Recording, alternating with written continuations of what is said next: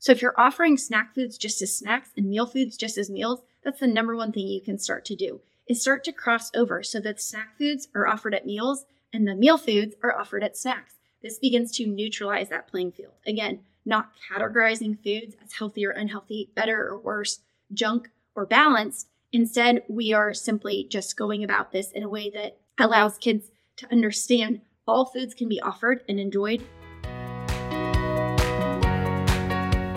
Hey, Mama, I'm Ashley, and welcome to the Veggies and Virtue podcast. In this podcast, you will find simple menu ideas, kitchen organizational systems spelled out for mom life, and feeding tips and tricks that are both evidence based and grace laced. I believe that you can find flexibility when it comes to feeding your family so that you can feel calm, capable, and connected in the kitchen. As a registered dietitian and Christian mom of three myself, I want you to break free from the mealtime battles and to feel equipped while feeding your kids all day long. Pull up a stool at my kitchen counter and let me pour you a cup of coffee and say a quick prayer for you. It's time to chat about the meal times, messes, moments, and ministry of motherhood.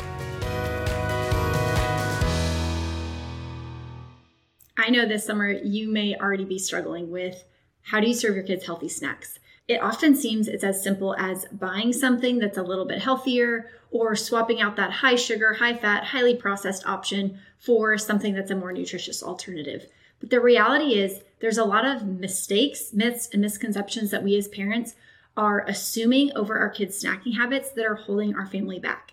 So, because I know it's a goal of yours to add variety, to improve picky eating, and ultimately to have your kids show up at meals with an appetite because they haven't been grazing all afternoon, I want you to stick with me for this episode. To cover seven reasons why healthy eating isn't sticking at snack time and talk about some of the excuses that are keeping you stuck. So, the first thing I want us to discuss is the myth that we need to label snack foods as healthy or unhealthy. Oftentimes, what we do here as parents is we think if we try and convince our kids this is healthy, it's going to motivate them to eat it. However, that's just not the case. Throughout research and throughout experience of working with thousands of different families, I know that giving the food this type of hierarchy and saying this one's healthy or that's junk or any of the labels that we can put on foods can really skew the way our kids perceive them and the relationship with food that they have with them. So if you're trying to motivate your children to have healthier snacks simply by labeling them some arbitrary term, I encourage you not to do that. The only label that I really think is helpful on food, other than the name it's given itself, like an orange or a banana or a cheese stick, is to conceptually use something like my Level Up Snack Guide. This is where we can assess foods by our hunger level and how much food we may need to help us fill a gap in a certain amount of time. There, the only label we're using is something like a level one, two, or three to try and help our children gauge some foods fill us up more than others. We're not talking about calories, we're not talking about protein, fat, or fiber, the three things that really help a snack to be more filling. Instead, we are just categorizing foods not in a tier of what's healthy or unhealthy or better or worse, but simply which foods are going to fill you up for longer. So when you download this free guide, you can simply think, I need a level one snack right now, or it's going to be a long time until dinner. Let's find a level three snack so that it'll satisfy our hunger level for longer. And that's simply a matter of categorizing it to help us understand which foods fuel our body for longer. Outside of that, one of the mistakes parents make, and one of the myths that we often believe, is that by labeling a food as better or worse, healthy or unhealthy, it's going to impact the way our kids eat. And that simply is not effective. The second myth that parents often believe is that that their child is just a serial snacker. Majority of the families I work with, when they first come to me, they say, My kid just is obsessed with snacks. Everything they love is a snack food, and it's so hard to get them to eat a mealtime food. Now, there's a lot of reasons why this can happen, and there's a lot of things we can do to help get you out of a situation like this if it's one that you find yourself in. However, believing that myth that your child's just a serial snacker or believing that myth that they only love snack foods is simply that it's a myth because children can learn to like lots of different foods. And even if they tend to lean towards preferring kind of your traditional snack foods, that's not the only thing they like. Typically, what happens is we see that kids can graze on these foods. And this is something that I'm going to talk about a lot in the upcoming episodes. But as we see kids who like to graze on snack foods, oftentimes what's happening is that their appetite regulation is never really dipping down to perpetuate them to explore more foods. Instead, we're offering them a lot of these level one snacks, the snacks that lack protein or fat or fiber and only fill them up a little bit.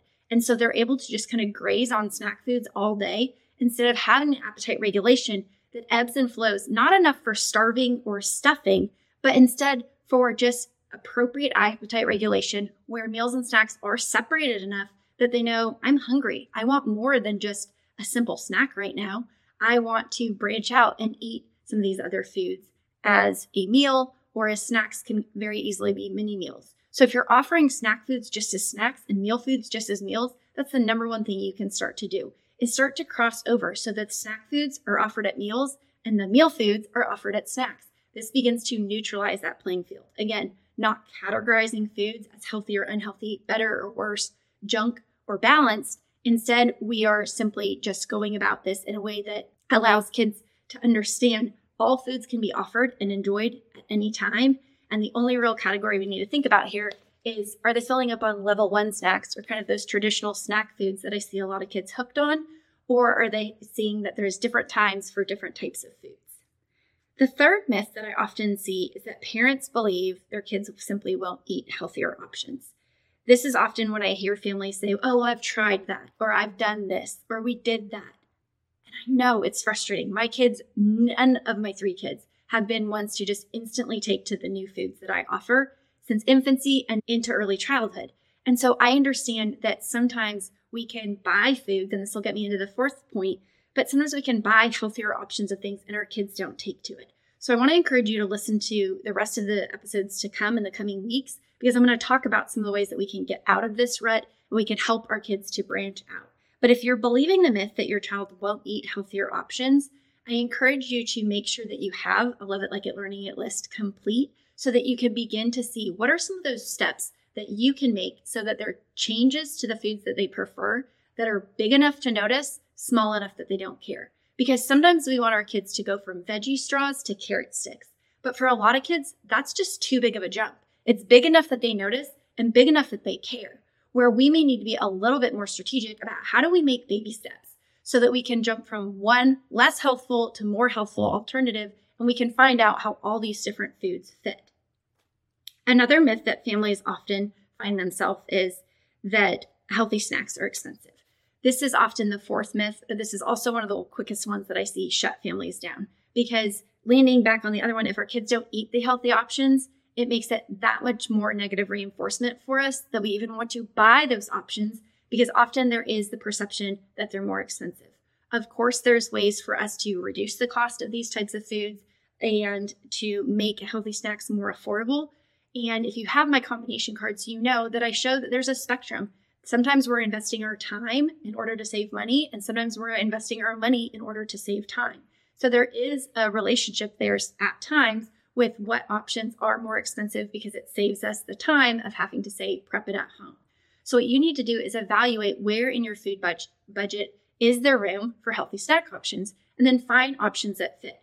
Things like banana, yogurt, and simple options like that can be really affordable if done correctly. However, sometimes it's just being more strategic that instead of buying higher priced yogurt tubes that your kids prefer, maybe you're buying a larger yogurt container. That might be one of those small shifts that's big enough for them to notice, small enough that they don't care, but it gradually helps you meet your financial and food budget goals because you're making modification that leaves margin for other options so that if you do want to buy a more expensive alternative to a granola bar or to cereal or to the type of bread you're buying for toasts or sandwiches or snack foods like that, then you're creating a little bit of buffer all within your food budget. Another myth that parents believe is that you're stuck. So often we can find ourselves getting closer and closer and closer to a rut, and then we just stay there because our belief system is convincing us that we're stuck and we can't get out, that healthy food is expensive and we'll never be able to afford it that we've tried offering it and our kids don't eat it. And it regurgitates a lot of these myths that we believe, and it further drives us down into that pit of, I don't even know how to get out of this. I don't even know how to help my kid snack any healthier than they already are. And the reason that this is an important myth for us to identify and take action on is because I have never met a family that can't make a next step. I have never worked with someone who isn't able to take action and change their environment or their feeding approach. We can always take baby steps out, but we have to first identify that we're believing a myth that says there's no way out. So if you're looking at it this summer and seeing, man, I really feel stuck. I feel like over the school year, we've just repeated the same bad habits or continue to offer the same foods that just aren't fueling my kid appropriately, take that next step. Identify what that looks like for you. I've mentioned a lot of different tools and resources in this episode, but there might be ones that you need to take yourself. For example, if you haven't downloaded my Level Up Snack Guide, it's a free resource for you and it can automatically help you to make a baby step forward. Kids love the visuals. They'll instantly look at it and begin to identify some of the options that they want that are often and most likely not the ones that are on your current snack rotation. So, this is going to be one step forward to help get you unstuck and moving forward. Additionally, on the last page of this guide, there's a link. You can book a three, excuse me, a free 30 minute session with me where we can strategize about what is your snacking strategy? What is that best next step that you can make so that you are getting unstuck and moving forward towards goals that are realistic for your family?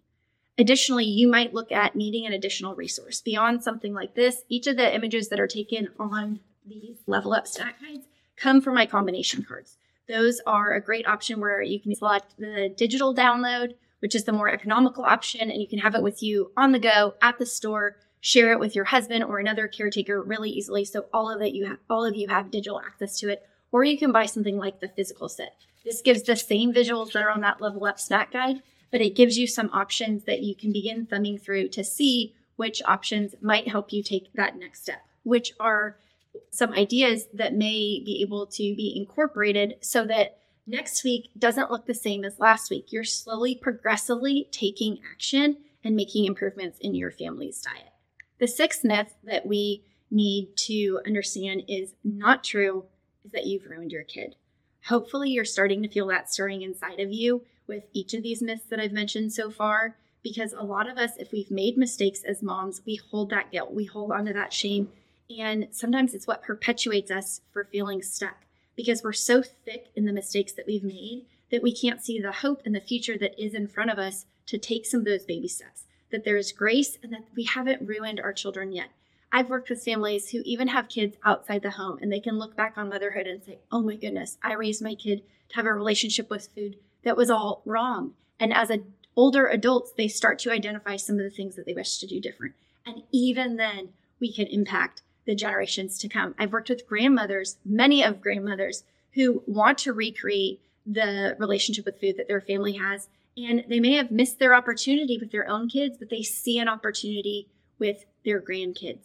And so I promise you that whether your kids are in the womb and you're just preemptively looking into how to feed your family, or you have four kids back to back through elementary through high school, or you're already an empty nester and you're just starting to identify some of these areas of your own relationship with food that you can improve, but also things that you can do to help positively shape your family's relationship with food. I want to reassure you, you haven't ruined your kids, and it's not too late, and they're not too far gone. We can always make improvements, but we have to start with taking that first step to identify some of these false beliefs that we have, to recognize the myths that we've been often leaning on and using as our excuse for why we're not taking action, and ultimately get the support that we need to encourage us that we can do this, that we can continue to live in that grace and make those steps forward, but also that we can take action and that there's doable things for us each and every day to improve our family's future with whatever that starting point is.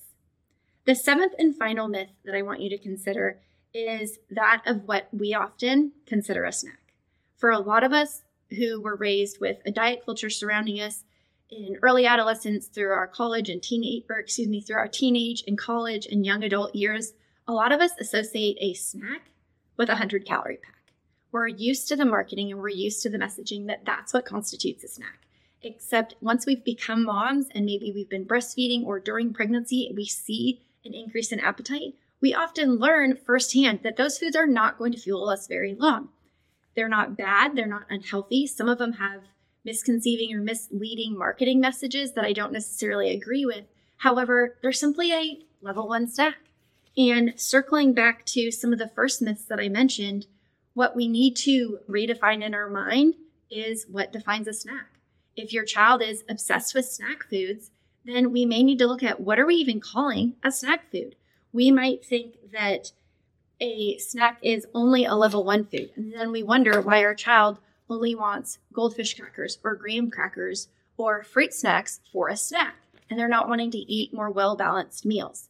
If our idea of a snack is simply a 100 calorie equivalent of anything, then we will likely struggle with offering our children more variety and ultimately improve nutrition in the snacks that we offer because we've limited it to a lot of level one options that just don't have the protein, the fat, and the fiber that our families, ourselves, and our kids included need to be filled up. So I want you to overcome that myth that a snack is a 100 calorie equivalent, begin practicing it in your own life, and begin branching out to incorporate level one, level two, level three snack options so you can begin to experience firsthand what does it feel like to be fueled by varying foods? What do you need at different times when a more substantial snack may be the most appropriate snack option.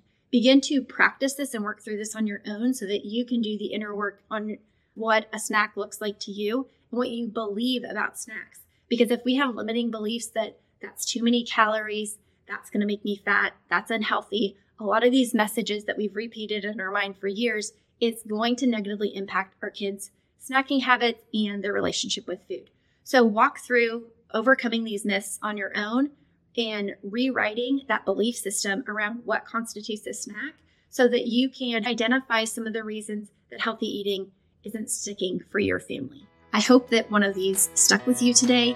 If you want more of a deep dive into some of the myths around how we approach snacking and what to do about them when it comes to not just summer snacking, setting a healthy relationship with food for your family would be to download this free guide. It's a simple starting point that you can begin taking action on immediately. So you can begin breaking free of some of the myths or the beliefs that some foods are healthy and others aren't. And instead, you can start seeing how can you find snacks that level up to your child's hunger and appetite level. Next, I want you to go to the workshop link that's coming up on June 15th. I'm going to be offering a free workshop to walk families through some of the strategies I have for healthy summer snacking so that you feel more encouraged. No matter how snack obsessed your child seems going into summer, I know that this workshop is going to not just encourage you, but also equip you with some of the tools that you need to feel and be more successful snacking this summer.